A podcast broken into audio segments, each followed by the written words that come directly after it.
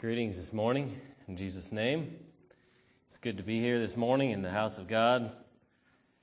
Listening to uh, prayers being answered, that was very encouraging. And it does, to, it does something to one's heart to actually hear of somebody that prayed and God answered their prayer. You know, like some shared, it seems sometimes these minuscule little things, God probably doesn't care about this, but He does. He cares about the sparrow and he knows how many hairs are on our heads and he he cares about us. I think we could have went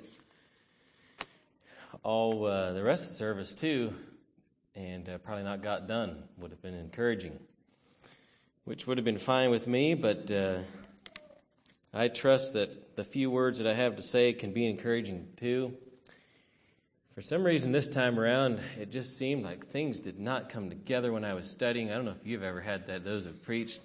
You think and think and think and think, it just doesn't quite, I don't know, it's just hard work. So, uh, Friday night, my uh, Alicia kind of got sick. She threw up a couple times. So then Saturday, I was thinking, maybe I could call in sick. I did have a little bit of a knot in my stomach, but I don't think it was from that but uh, it, uh, I trust that with the few words that I have, we can uh, we can be encouraged because we have a whole Bible full of God's word that is alive. It's not dead. It's alive. It's new to us, and uh, there are still things in this word that can speak to us.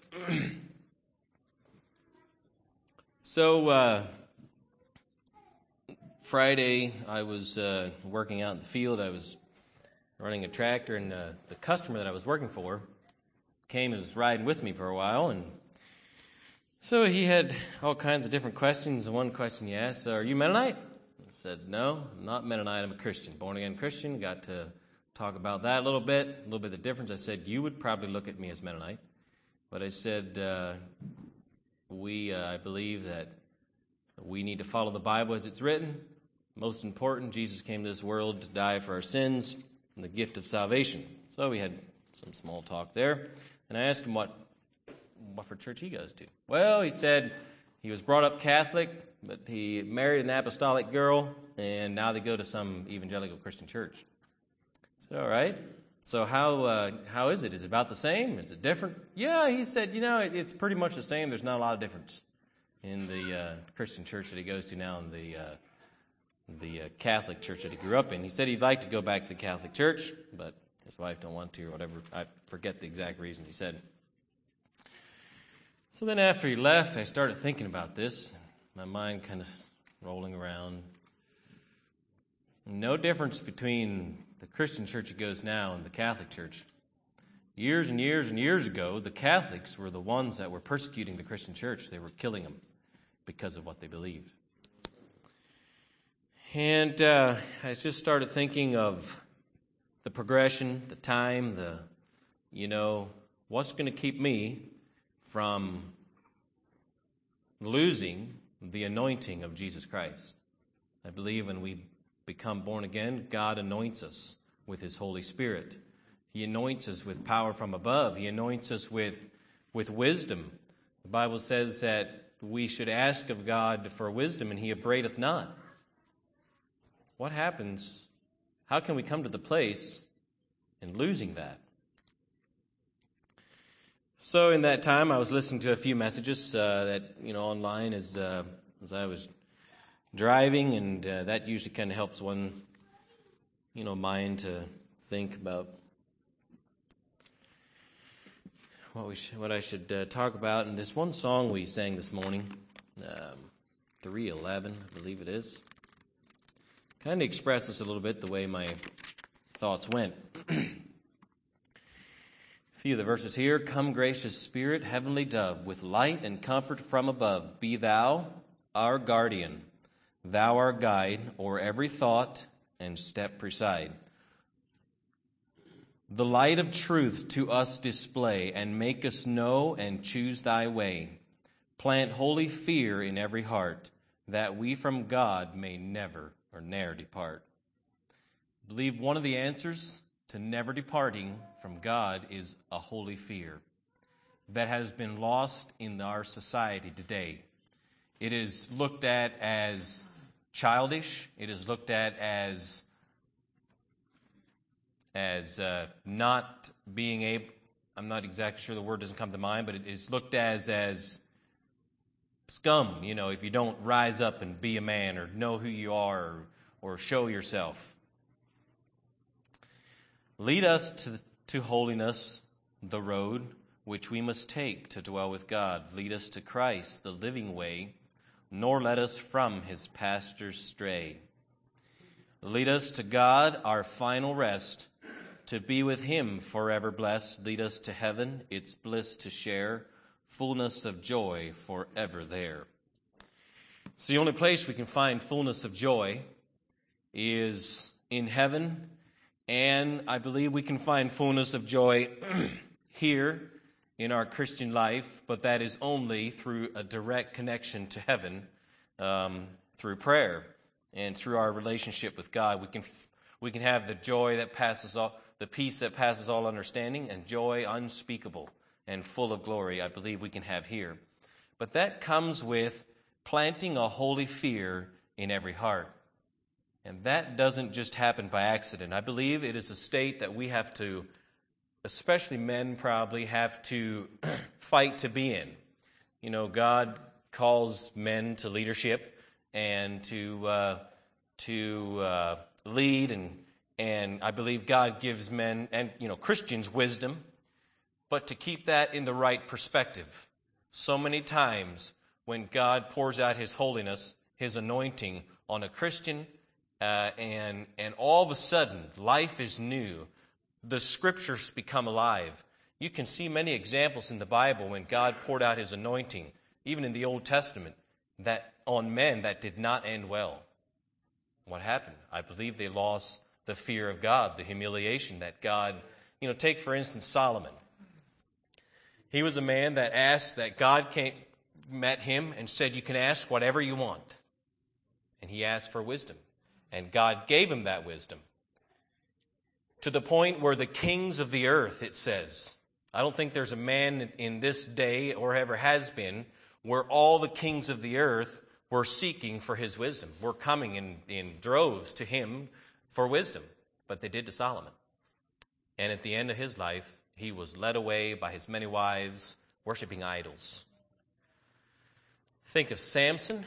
God, he was a, he was a terror to the Philistines. God uh, anointed him with power, divine power, and uh, for, a cause, for a purpose. And at the end of his life, he lost his eyesight. It seemed like there was a rekindling there a little bit, uh, and, but he lost his life with his enemies. Um, there's, there's a few others that I was thinking of. Oh, Saul, God's anointed one, a leader of the children, a leader of the Israel, a leader of uh, that God, a king that God God anointed. God's anointing was on, even on him to the point where David would not touch him because he was anointed by God. But at the end of his life, he was seeking wisdom from a witch, and his own words were, I have played the fool and um, erred exceedingly, I think is what his words were. So it behooves us in, uh, in my, for myself is how can I not lose the anointing of Jesus Christ? Because I believe each Christian has the anointing of Jesus Christ. One of, and I think this song says it very well. Plant holy fear in every heart that we from God may never depart. I'd like to turn to Romans 13 to draw a few points from uh, this chapter in regards to what some of the steps may be to have the anointing of Christ, God, in our lives, yet not lose our way, hopefully. I think I'll read the whole chapter. I want to draw most of my points from 11, 12, and 13, the last four, last four verses.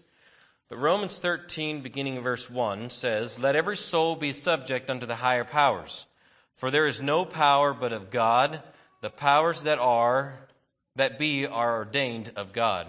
Whosoever therefore resisteth the power, resisteth the ordinance of God. And they that resist shall receive to themselves damnation.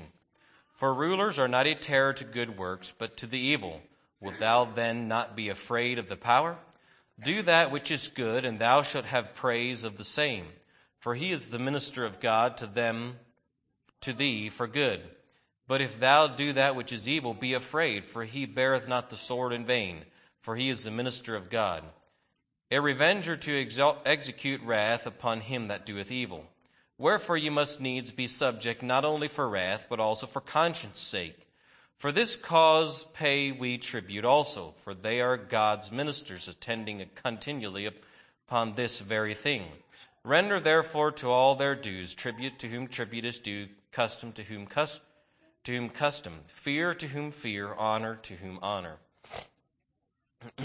owe no man anything, but to love one another, for he that loveth another hath fulfilled the law. For this, thou shalt not commit adultery, thou shalt not kill, Thou shalt not steal, thou shalt not bear false witness, thou shalt not covet.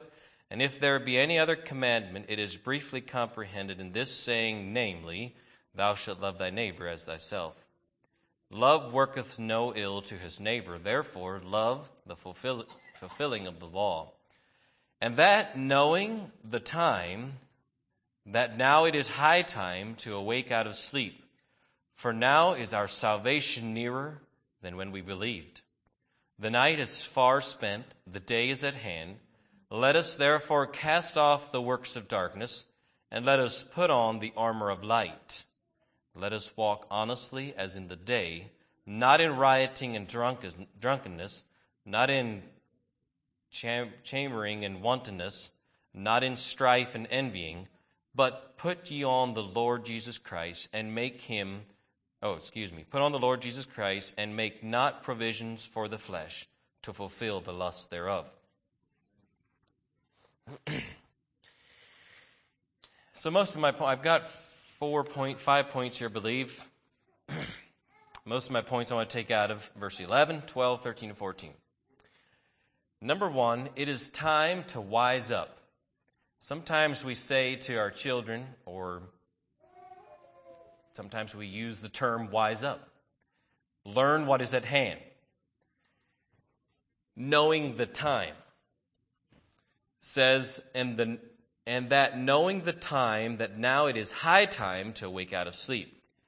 Time is a little bit hard to define exactly what it is. It is something that everybody has. It is something that not anybody can take away from you unless you, you die. It is something that is defined in lots of different ways. It can be ne- next week, it can be in the next 10 minutes, it can be next month, it can be in a decade, it can be sometime this year. There's lots of different ways to define the time.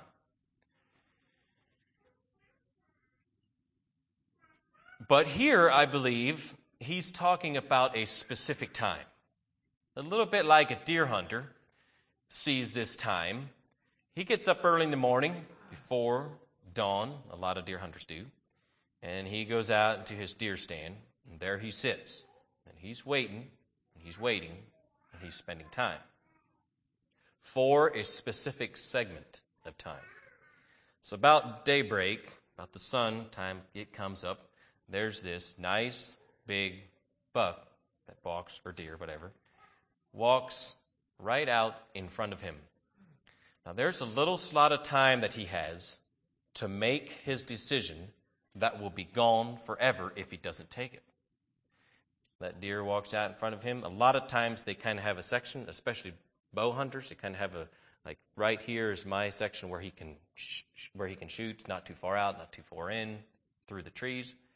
And as that deer steps into place, the time is there. If he misses it, it's gone forever.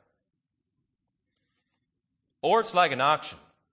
Now, I won't describe it here because I don't want you to leave yet, but it's a little bit as it's getting closer and closer and closer. He's calling, one going once, going twice, and you know if you want that thing, you've got a certain amount of time before he says sold and your opportunity has closed. It's kind of like a fisherman, too.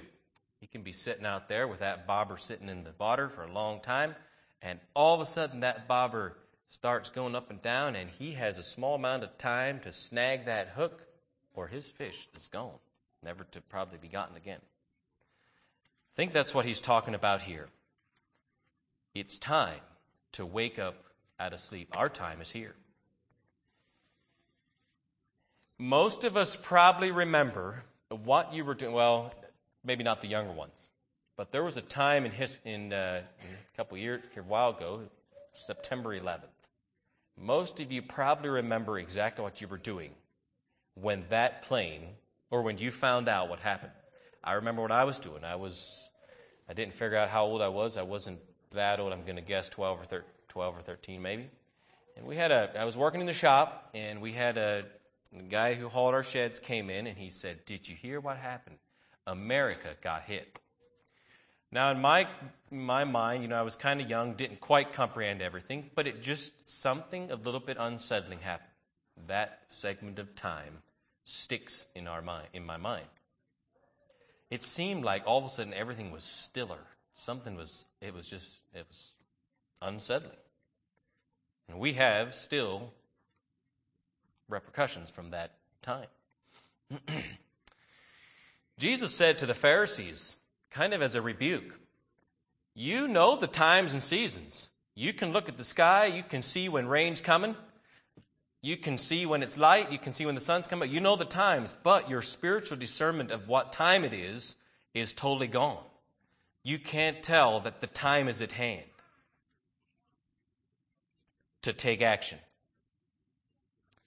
There are many verses throughout the Bible that talks about redeeming the time, the last hour,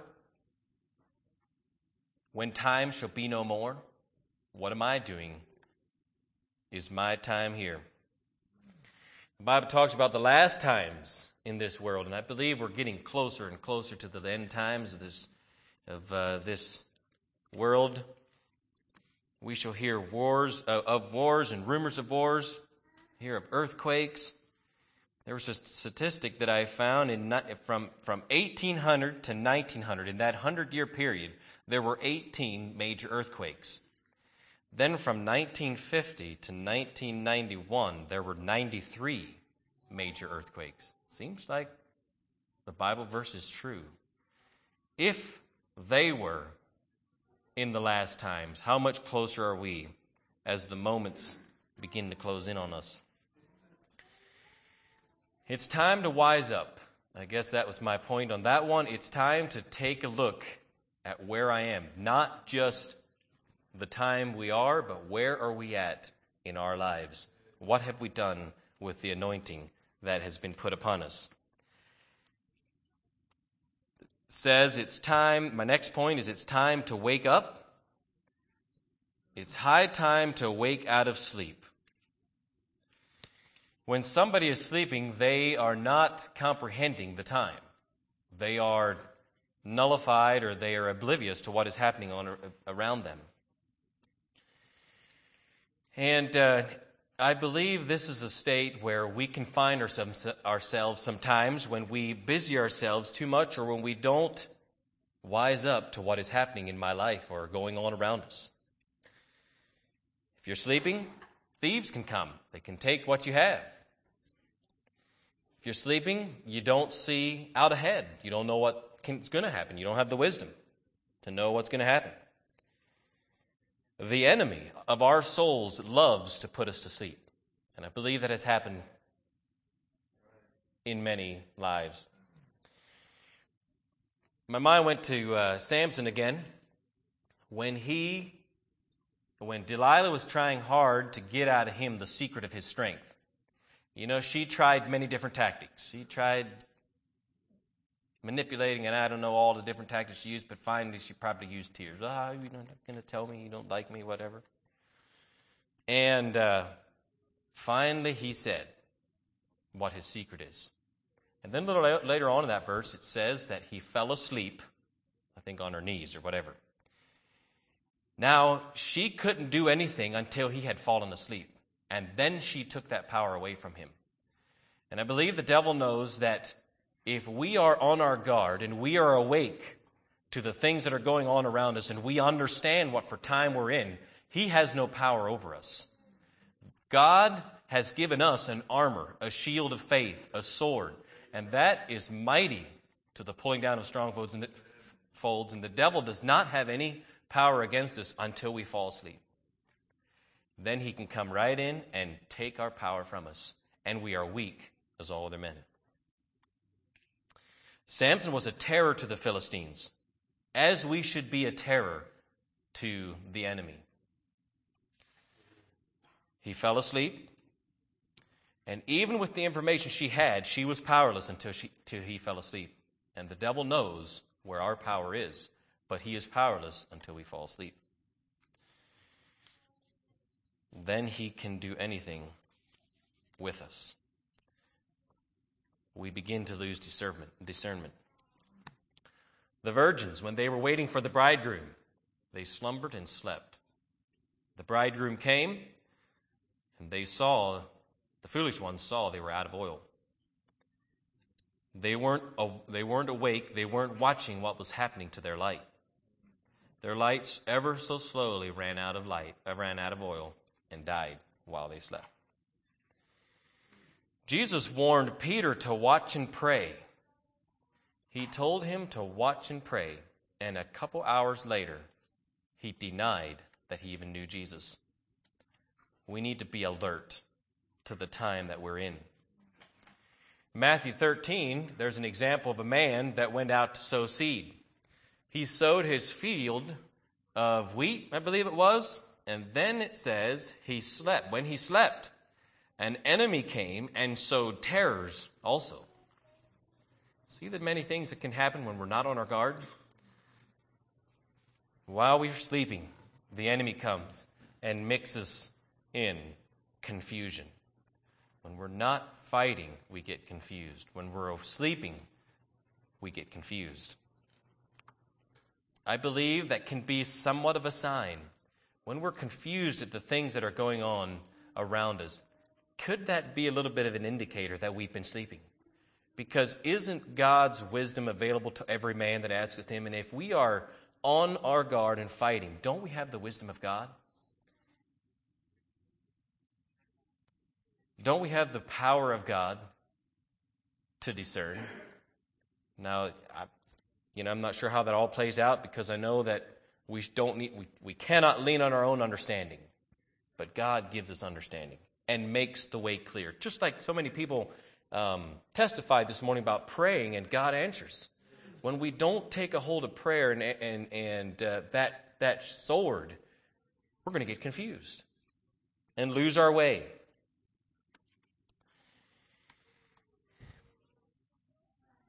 It's time to wake out of sleep, for now is our salvation nearer than when we believed. The night is far spent, the day is at hand. Let us therefore cast off the works of darkness and let us put on the armor of light. It's time to dress up. It's time to lay aside. No, it's time to clean up, actually, before I go to dress up. It's time to clean up. It's time to lay aside the deeds of darkness.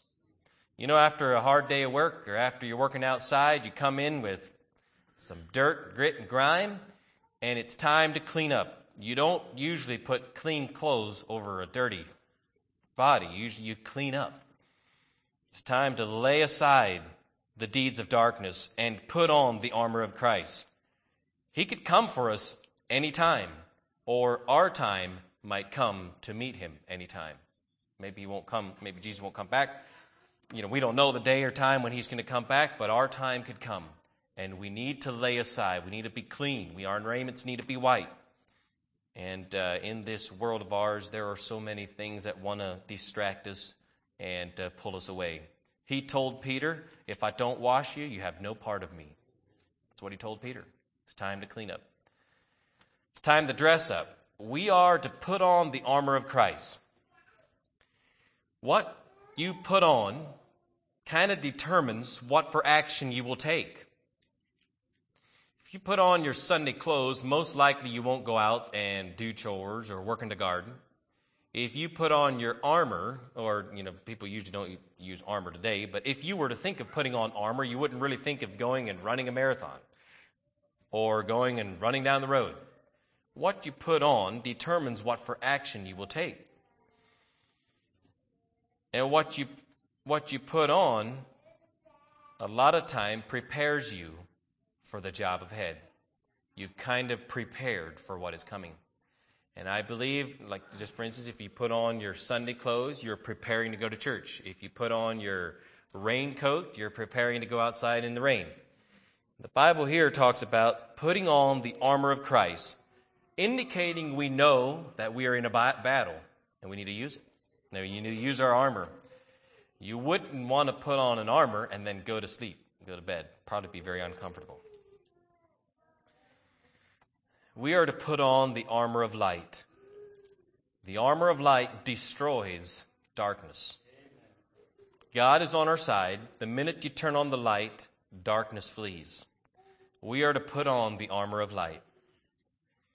And sometimes we don't always use the same tactic. Sometimes we use our shield of faith to quench all the fiery darts that come our way. Sometimes we use our sword. We have to be we have to be again awake to what is happening in our spiritual life, my spiritual life, to the temptations that come my way. It may not always be the same somebody else is facing. It may not always be the same what happened yesterday. We need to be on our guard because sometimes the tactics we use are different. Sometimes we need to resort to prayer. Sometimes we need to resort to singing. God has given us, though, all the armor that we need to advance our Christian life and to uh, be in the center of God's will and be in that communion with Him. God is light. He has given us an armor of light. But it is our choice to put that on or to lay it aside. It's not something that grows on us necessarily. I believe that we can grow in stature and in, in, uh, in the grace of our God but it is a decision for us to put it on, and it is time to be in our battle. How am I doing in my prayer life, in my, in my opening, opening my mouth for, uh, for the gospel? Like we heard this morning, the word of our testimony. How am I doing with the word of my testimony? I can clothe, clothe myself in a garment of darkness and match right in. Or I can clothe myself with God's Word. There's so much more power in God's Word. The Bible says, pursue holiness, holiness without which without no man will see God. We can't see God without holiness, the armor that we put on.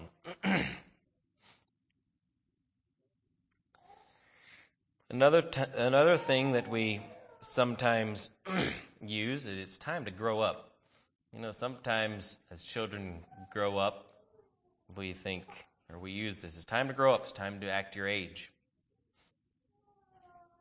This armor also affects our behavior.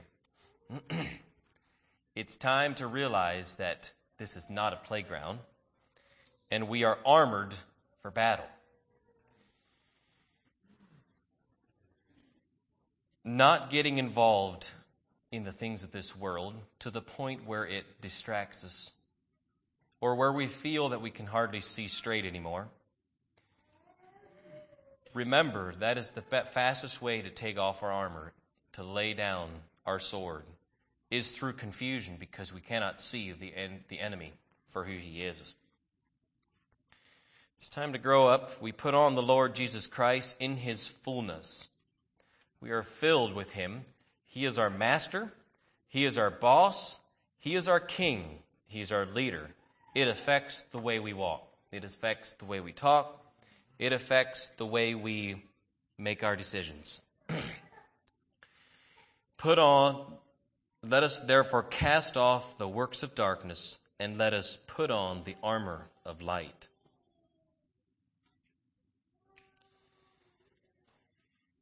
It will affect the way we live our lives.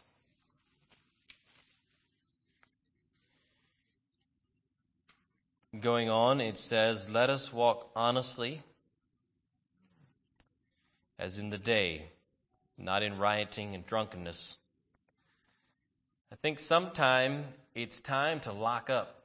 And what I mean by that, it is time to make no provisions for the flesh The reason, the reason that people lock their cars, lock their houses, lock their, their uh, whatever, is to make no provision for their property to be destroyed or taken. And I believe that's a big thing for us, is making no provision for the flesh.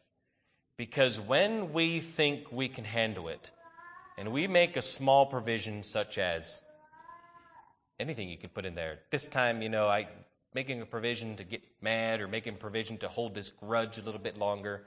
When we make that provision, it automatically gives unlocks the door for the enemy to get access right into our hearts. It is putting effort and thought into making no provision. It'd be easier sometimes to go home, go away from home and not worry about locking up the doors, locking the doors or whatever. Making provision or making no provisions for the enemy is harder work than just letting it fly into the wind. It is putting forth thought to what could happen. If I let this little thing grow, or if I let this little thing go, what could happen? And by, by uh, making no provisions for the flesh, let us walk honestly as in the day. Not in strifes, not in envyings, which those are the things that can come along our way. Am I making no provisions for the flesh to have its way in, our, in my life? God says that our sins will definitely, uh, no, let me say it like this. We should never think that God's patience will outweigh his justice. God is a very patient God, and when we fall or when we make a provision for the flesh, God knows that's not hidden, and God will serve justice. But He gives us, He's very patient for us to repent. God waited or to take the time period of when Noah was building the ark. That was a long time that all those people had an opportunity to enter the ark. But that time came to a close and God's judgment was cast. Don't think that God's patience in not necessarily, sometimes it's easy to think, well, I've been able to hide this for so long. I still feel like a Christian. I still feel like I have the Holy Ghost. That may be somewhat true, but there's a day coming if that doesn't isn't taken care of repentant, that God's justice will be served. So we should not think that God's patience will necessarily outweigh his justice. He gives us time to repent, but he doesn't forget until our sins are repented of. The fool in Proverbs made no provision, made provision for the flesh, and he went down to hell. Proverbs talks about that in many different verses. Joseph, on the other hand, made no provision for the flesh. He was in a far country where probably nobody knew him. There were no cameras. There were no whatever you could, you know. But he made no provision and he fled that room and he said, How can I sin against God? If we fear something, we will not go near it. If you think of the Grand Canyon and you go right up to the edge, there's a fear that kind of keeps you back. And it is that sheer drop off to the bottom of that canyon. There's just something there that is, re- I don't know what you would say, but there's a force from the inside that barely lets you go up to the edge. That's because you fear it. If you fear snakes or spiders or whatever, mice, anything. There's something that from the inside keeps you away from that. That's how it should be, the fear of God in our lives. It, there's an inside force, an inside barrier, an inside guiding light that will keep us from making provisions for the flesh. And I believe keeps us on the straight and narrow way in this confusing time of ours. But when we lose that, is our greatest danger, I believe. When we lose that fear of not having direct communion with God through prayer, which, if there was another word for prayer, I think it should be touching heaven. The disciples, when they were with Jesus, you know what they asked of him? They told him, Teach us how to pray. They didn't ask him to teach him how to do big miracles. They didn't ask him to teach him how to feed the 5,000. They didn't ask him how to they didn't ask him to teach him how to many other things, but they asked him to teach them how to pray. And I believe it was because they saw that when you learn how to touch heaven, that was the core of his ministry. That was where to be one with the Father, so that the works of the Father could be manifested through them. And I believe that should be our goal is teach us how to pray, teach us how to touch heaven.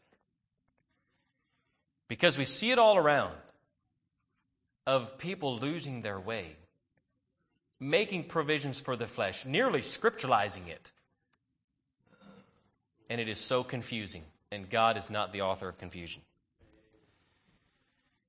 There are many examples in the Bible that people who have kept from falling by making no provisions for the flesh.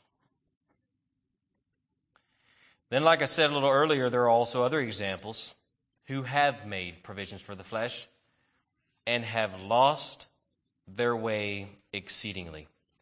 Solomon, Saul, many men in the Bible started off very well, didn't end well. The children of Israel, approximately, I don't know the exact number, but approximately probably 2 million people, and only two made it into the promised land.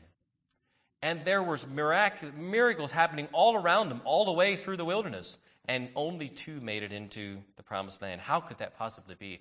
If you think of the time that uh, they were dry, they were uh, thirsty, they didn't have any water, and God told Moses to hit that rock, or I forget which time it was, but anyhow, there was a there was a river of water coming out of the rock. There wasn't just an ooze. You imagine two million people with a bunch of animals. There could have, if you would have turned the animals into people, there could have been five million people to give them a drink. That didn't take, that took a big river. But yet, they didn't trust God. Realizing our dependence on God. But put ye on the Lord Jesus Christ and make, provision, make not provisions for the flesh to fulfill the lust thereof. 1 Peter 2, verse 21. I'd like to read a verse there.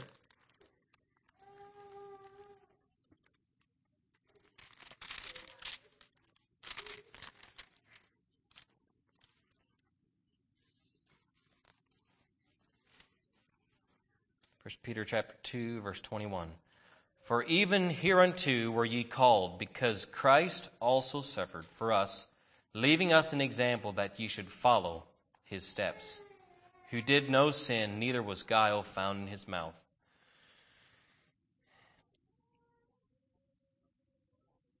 The great example has been set for us. And I think what Jesus resorted to was touching his Father in heaven.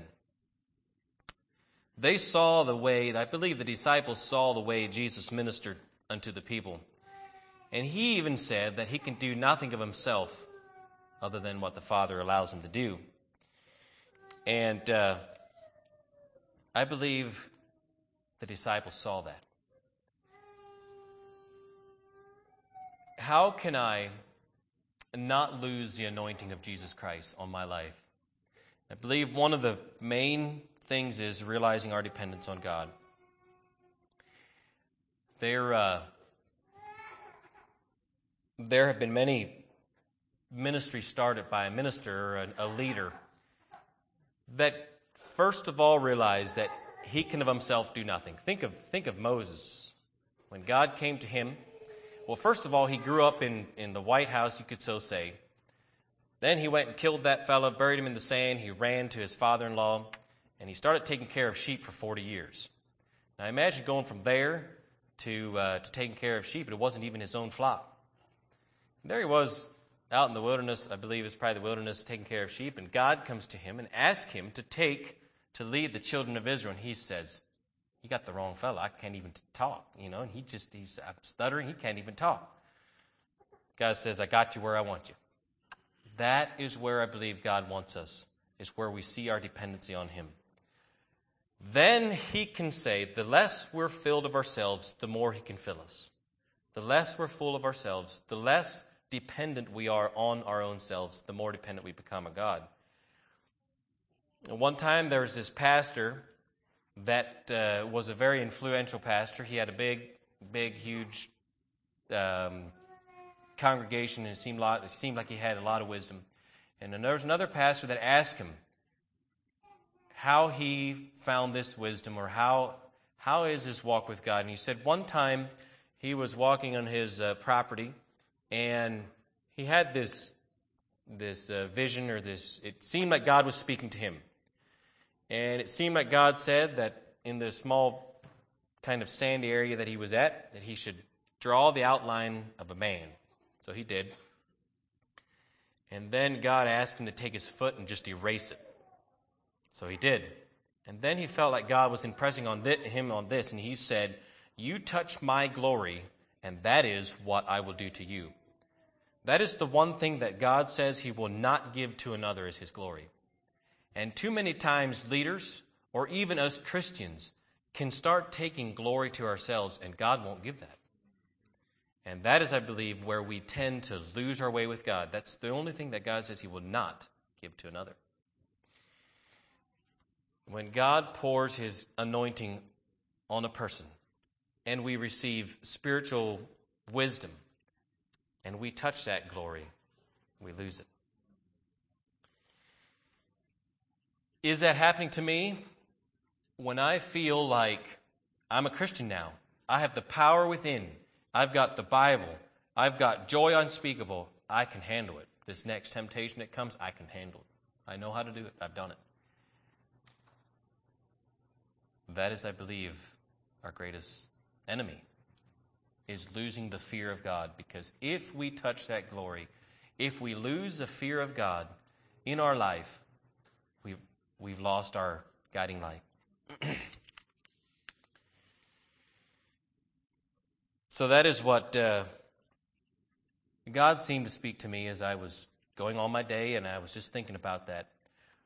What am I going to do to stay on the straight and narrow way? What am I going to do to continue to have the fear of God in my life? The thing that came to mind is my dependency on Him. I am no greater, I am not stronger, I am not capable of withstanding the temptations that the devil is going to bring along my way unless I have the fear of God. And if I don't have that, it'll be another another number. Which God forbid that that happened to us, and I believe it's vitally important to touch heaven through prayer and to see that we can do nothing other than God leads us. And then all power is given to us. We don't have to fear the enemy anymore. We just have to keep ourselves in, in, the, uh, in the fear of God. So much like that one song says, I can't hardly say it better than that.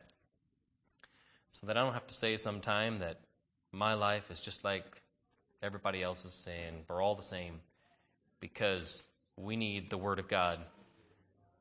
We need to wake up we need to lock up because the devil is out to steal, kill, and destroy. And uh, am I doing that? Have I made provisions for the flesh to, uh, to cause havoc in my spiritual life? Am I making provisions? Has he found a foothold in my life? So I think that's all that I have to uh, share this morning. Or yeah, this morning. Maybe we could have a word of prayer yet in closing. Heavenly Father, we come to you this morning in Jesus' name. Thank you, Lord, for your Spirit that is alive. Thank you for your Son, Jesus. Thank you, God, that all power is given to us, that you have given us the armor of Christ, Lord, and that we don't have to be, we don't have to fear the enemy, but Lord, we need to keep ourselves in the right place. God, fear you because we know that without you it is impossible to live the Christian life. And God, we know that with you it is possible, God, and that we can be more we can be victors. We can be victorious. We can have a victorious Christian life, Lord. Thank you for the armor that you give to us that we can quench all the fiery darts that come along our way. Pray, Lord, for each one here as we go from here this week. Father, help us. to stand in our rightful place, Lord, and allow you to speak and work through us because we know that uh, there's an enemy out there, there are souls out there that need, need to be fed, need to be saved, Lord, and you use us, Father, but help us not to take the glory, but that you would receive all the glory that is, that is due unto your name. Thank you, Father, for the life in Christ that we can have. In Jesus' name, amen.